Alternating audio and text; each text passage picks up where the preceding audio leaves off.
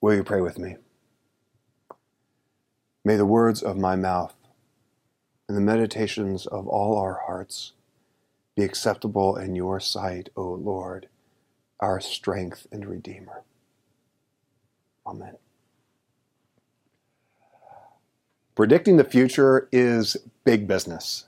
There's the formal economy represented in Wall Street and sports betting, and the informal economy represented in our daily attempts to think about what we need to accomplish so that the next day will run smoothly. For instance, when I think about needing to fill the car with gas today so that I'm not late for work tomorrow, I'm anticipating or predicting the future.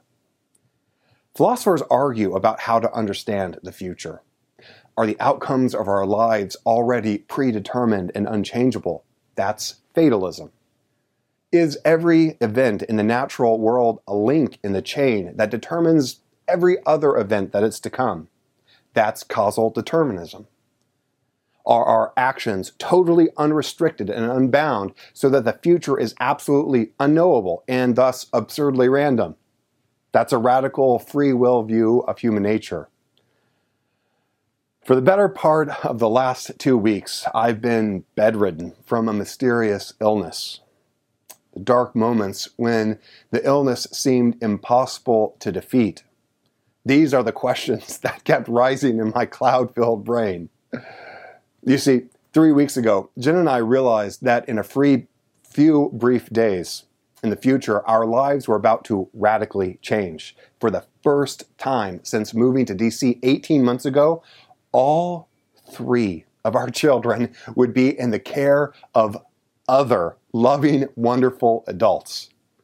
Without having to move logistical mountains, Jen and I would be able to casually go out and enjoy each other's company child free. We eagerly made plans. Nothing too fancy, the end of the week, on my day off, we'd eat out, order chips and dip and margaritas. We'd talk.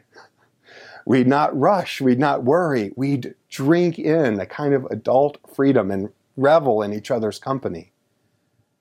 Two days later, the very day we were to go out on this new adventure, I was sicker than I had ever been in my life.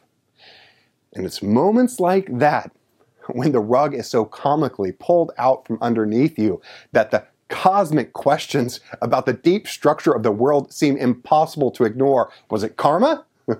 was it fate? Had the tragic unluckiness of 2020 rubbed off on us in some kind of permanent, everlasting way? I'm still recovering, still unexpectedly fatigued and worn out. It wasn't COVID, all three kids and I tested negative multiple times for it. And even now, whatever virus it was is unnamed.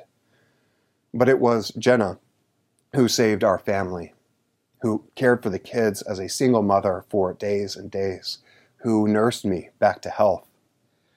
So heroic and selfless were her actions. Towards the end of the illness, deep appreciation and awe, I said to her, Jenna, I hope someday you get really sick so I can return this favor. In today's gospel, Jesus also seems like he's involved in the prediction business. It's a prediction he makes three different times, all three predictions over just a couple of chapters. The path that Jesus is on is one that, from Jesus' perspective, will irrevocably lead to the cross he will suffer, be killed, and then rise from the dead. Mark is filled with riddles. From the very beginning, Mark creates a number of tensions within the text. For instance, John the Baptist tells us that unlike his own ministry, Jesus will not baptize with water. Rather, Jesus will baptize with the Holy Spirit. But when does that happen? Mark never explicitly tells us when or even how Jesus baptizes in this manner. Also, Mark puts Jesus as far away from traditional power structures as is possible. Unlike Matthew and Luke, there's no birth narrative where Jesus gets entangled with visiting kings and is chased by a tyrant. There's no genealogy claiming a through line to powerful ancestors. Mark places Jesus in the backwaters of Palestine. And even there, Jesus repeatedly retreats further into the wilderness. One of the great tensions that Mark places before the reader is the name of Jesus. When the powers of evil try to name Jesus, he silences them.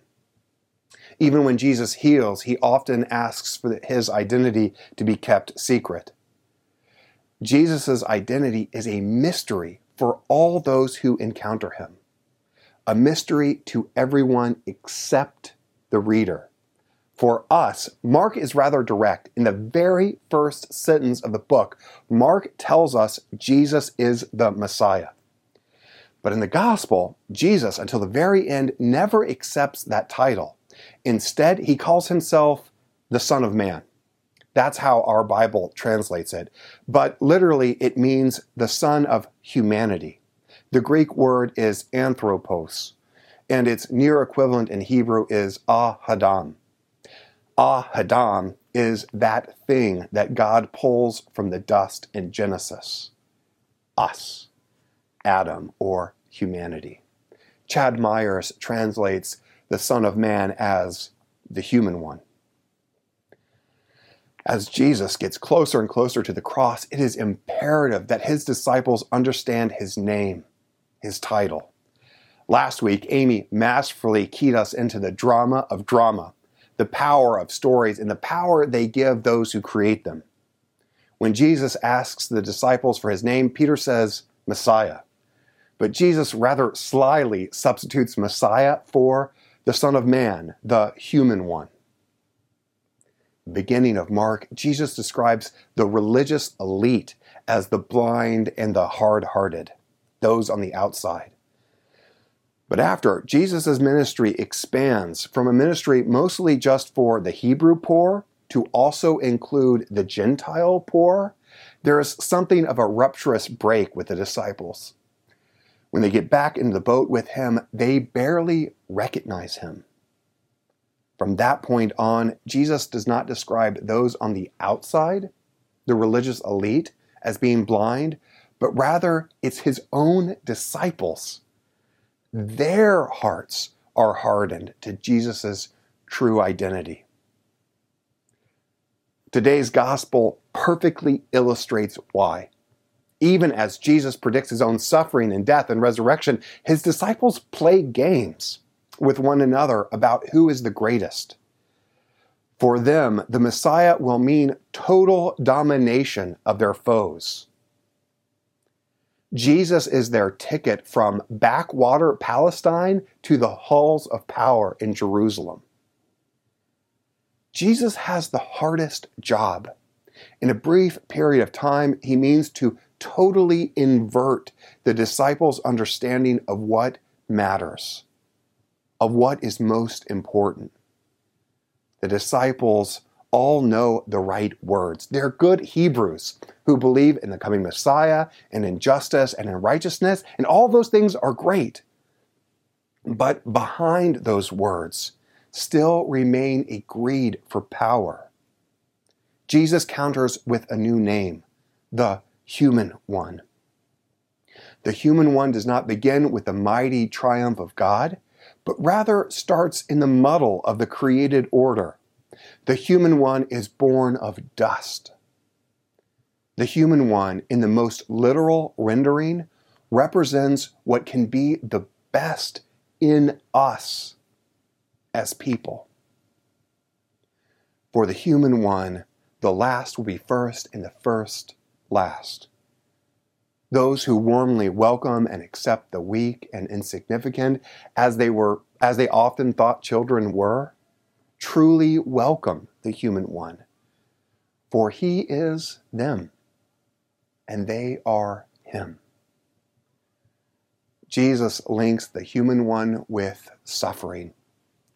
Not because he was a fatalist, not because God wanted him to suffer for the sake of suffering, Jesus identifies the human one with suffering because True solidarity with the poor and the oppressed, true solidarity with the whole created order means jumping in with both feet. Jesus did not seek to reconcile with the powers, to compromise. To take up one's cross meant to politically rebel against the powers of oppression.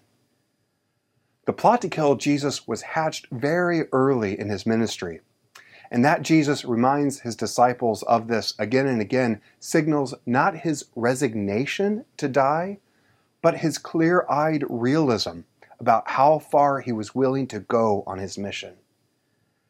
A mission not defined by power or greed or accumulation, but a mission of forgiveness and mercy and peace. A mission to bring God to all people.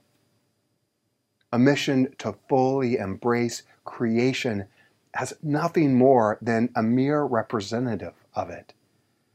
Jesus knew that that mission was dangerous and radical.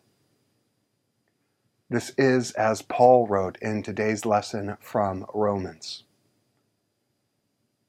For the creation waits with eager longing for the revealing of the children of God. We know that the whole creation has been groaning in labor pains until now. And not only the creation, but we ourselves who have the first fruits of the Spirit groan inwardly while we wait for adoption, the redemption of our bodies. For in hope we are saved. Amen.